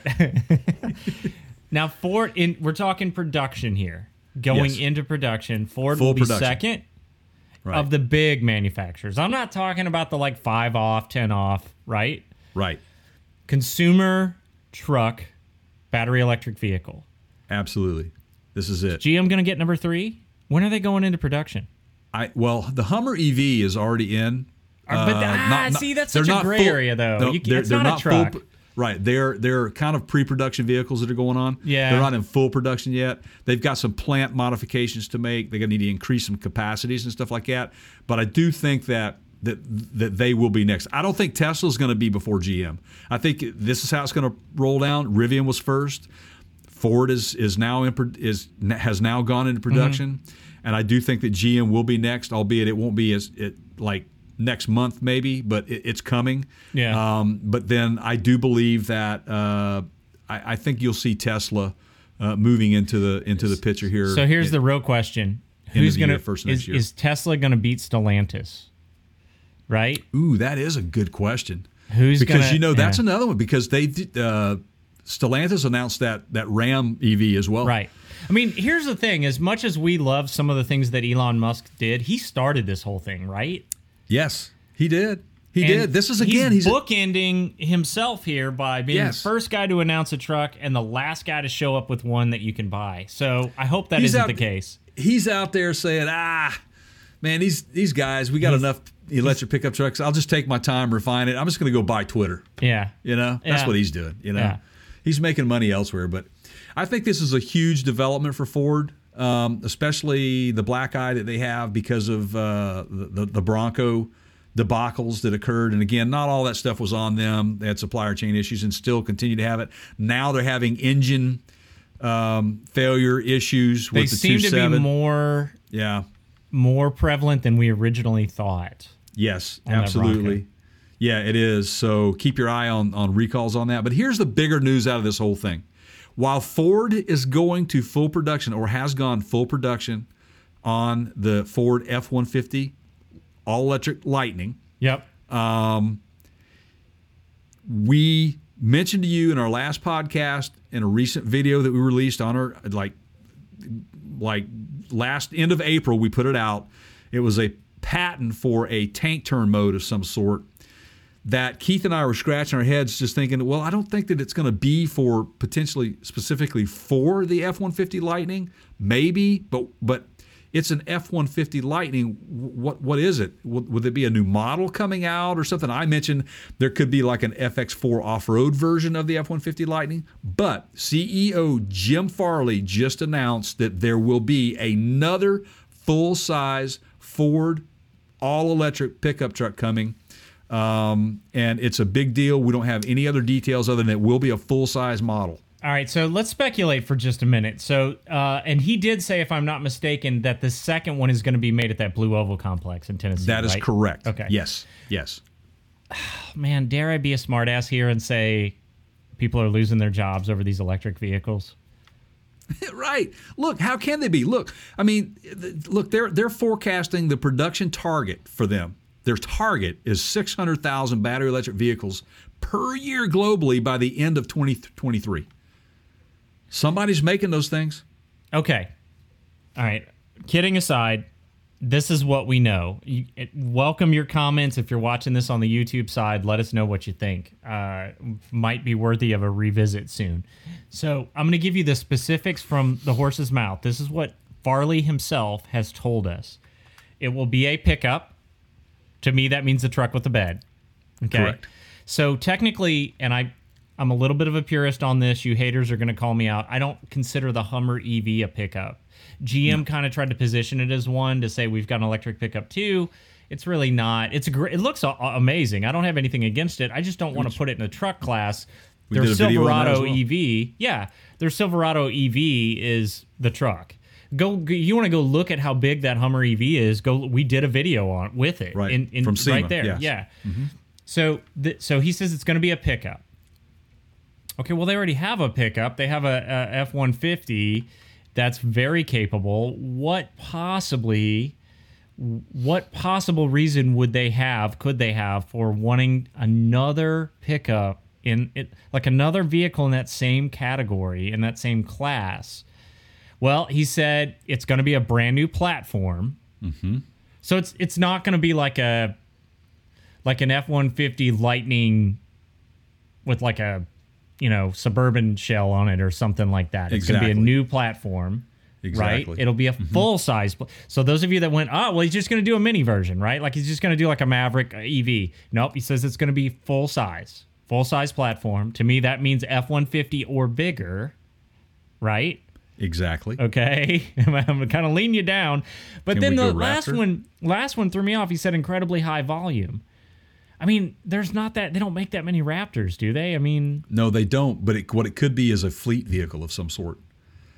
oh, you okay. know? I mean, this could be a, a vehicle specifically for fleets. Um, maybe they have a contract that they haven't revealed yet with, say, some sort of government agency of some sort or municipalities, Postal Service. postal service. Dun Maybe. dun dun. Right. Yeah. Right. So, but who knows? I mean, this is a great move on their behalf to kind of reveal that to keep you interested. But the fact that they have a patent for a tank turn, yeah, but you don't Also- use tank turn in in fleet vehicles, right? nope, you don't. But I do believe that an off-road vehicle version of of of of some sort is is what's going to be coming because you had the Hummer. You got the you see what it's see Yeah. what it's designed for. You have the Rivian where they focus solely on off-road stuff, right? They they have the camp kitchen in, in that. All Yeah. all that stuff. They got the tank turn on that, which isn't working yet. They have it's still to come. I just think that that's what it's going to be. I could be wrong. It's either going to be that something big like an FX4 style package, or it's going to be construction fleet type vehicles with some built-in technology, um, which we said um, could could be coming uh, or would be coming, especially with some of the hybrid uh, vehicles, the hybrid F one fifties that they they've got out there Mm-hmm. with those packages. Um, yeah, this is exciting for Ford, Okay. man. So let's do you think? Let, us take this a step further. Okay. Okay. Uh, let's let's pursue your the off-road variant, right? It's like so Yes. in the spirit of a Rivian or Mm-hmm. not that you can't do that with an F150 Lightning, but I, I think we're talking about a purpose-built uh, overland vehicle more like a Bronco, but an electric, right? Yes, And maybe electric, yes. it has elements of what the Bronco has, but it has a pickup bed in the back. Okay. Right. What do we call it? This is what we do here, everybody. Like we come up with these crazy. I. I- One day we're gonna do a coffee table book on all the So the Ford named. Raptor, the Ford Yeah. Raptor, right, Yeah. is is the is their now gasoline version of an off road, you know, extreme off road Ford vehicle truck, Right. Right. right? Let's call it the E Rex. The E-Rex. I like it. I like it. Yeah. I don't know, okay. right? Yeah. The Ford E Rex.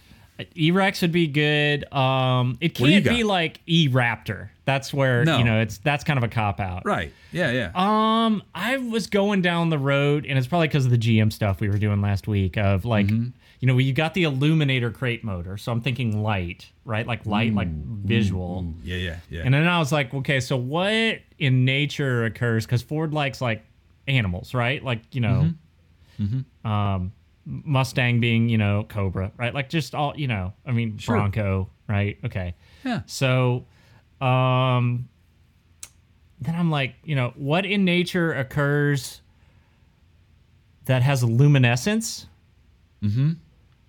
And I'm, you know, and I'm, I'm, try, I'm trying to work this angle. I'm thinking Firefly. I'm thinking, you know, Yeah, but the Firefly? Firefly Firefly's already been done. I think that was like a Pontiac, uh, small like Sunbird Firefly back in the '80s. A terrible vehicle, man. So I, I don't think they can take right, fire. I mean, they, they that. might. I, I don't know.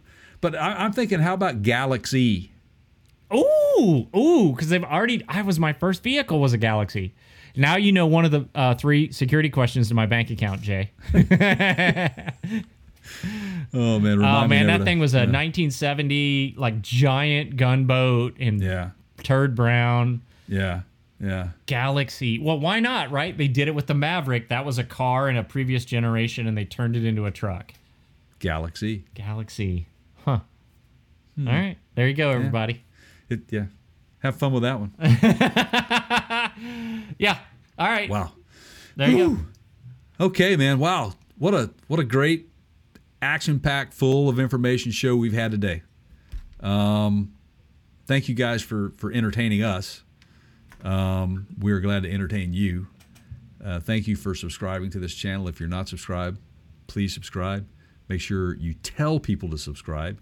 Go to partscounterguru.com, find all the podcast links. Uh, make sure you remember too that you can help us out a little bit by doing a little shopping through Amazon. On our homepage of our website at partscounterguru.com, you'll see a Amazon icon up there. Just if you're ready to shop and buy something, just hit that. It takes you right over, and you just sign right into your account. We don't know anything about all of that. It's just a hand-holding situation where we lead you into the front door of Amazon, and whatever you purchase, as long as you put it in your your uh, shopping cart and buy it within 24 hours. I think Keith and I get a little bit of love for that, and every little bit helps. So appreciate that. If you've done that in the past, thank you so much. Continue to do it. Um, any video segment, like we said, that, that may come from this will be over on our YouTube channel at youtube.com forward slash Parts Counter Guru. Make sure you're subscribed. If not, get subscribed and ring that bell for notifications. Um, also, we're over on social medias at uh, facebook.com forward slash parts of gurus. We're at instagram.com, which is uh, the parts of gurus. We're on Twitter. Our handle on Twitter is at the counter show. And we got a few little fun things coming around called audio bursts that we're going to be uh, dropping a little uh, little segments here and there, just so you guys can get a little taster of what might be coming down the pike or from this particular show. And if you like that, it might interest you enough to clicking and watching or listening to the whole thing. So thanks very much for all of that, Keith. Man, it's always good to be with you on the show. I love every minute of it. My therapy session is now over. Almost. Yeah, I'm look I'm looking forward to uh to, to making something out of myself for the remainder of the week. Uh, so um, before we get on with that, I've got one from FDR. Now, um, if you if you're not sure if you need something inspirational, Jay, dead presidents are typically a good place to look. Uh, for many reasons. that money, right? Like what he's on, Yeah. what the dime though. So that's not as you I, know. th- I think so. Yeah, it's yeah. not it's not the huge payoff that you would like you know get off of a you know. right. Yeah, anyway, the other I. Roosevelt, Yeah. I guess, Yeah, right? Well, other- Te- yeah. Teddy Roosevelt's on something too, right? Isn't he on like Uh, a he's like a fifty or something. fifty? Yeah. Yeah. Wow, so. he got the FDR got the raw end of the deal, getting the ten cent man. Okay, so I mean, Yes. no, I think you would. Well, I don't know though. You're more now. Now I've wandered off, off down a rabbit hole, but uh, do you want to be on a higher denomination if you have your choice, or do you want to be on one that's more frequently seen? I want one that's on. I don't necessarily need a higher denomination. I want to be on one that's been seen. Yeah, like a like a dollar bill or you know ten. Yeah, I mean George Washington, man. He's he's he's. Yeah, I mean the the, the founder of our. Yeah. You know. You know what I mean? So there you go. number one for a reason. Yeah. Ulysses S. Grant, by the way, is Is the uh, 50? Okay. Is the fifty? Yeah. Ben Ben Franklin obviously is on Not a on the president 100. on the hundred. Thomas yep. Jefferson on the two dollar bill. Abraham Lincoln on the five. We knew that. Alexander Hamilton and the penny. So Lincoln 10. got both. Yeah, penny on. Yeah, yeah. Look at that. President Jefferson, Roosevelt is on the dime, like you said. Yeah. Uh, JFK on the half dollar. Um, yeah, Sacagawea on and her infant son, John the Baptiste, uh, on the dollar, the dollar coin. There you go. Dollar There's coin. your Yeah, little- knew that. little All lesson. right. So FDR, Mr. 10 Cent, said it's not sufficient just to want. You've got to act. Ask yourself. I almost said ask yourself. You let me let me. now you've okay. All right, everybody. Here we go. It's not sufficient just to want. You've got to ask yourself, what are you going to do to get the things you want? Hmm, I know what I'm going to do, Keith. What about you, buddy? Right, I'm going to dinner. For my pal Jay over there, I'm Keith. We will see you on the next one. Thanks, everybody. Take care.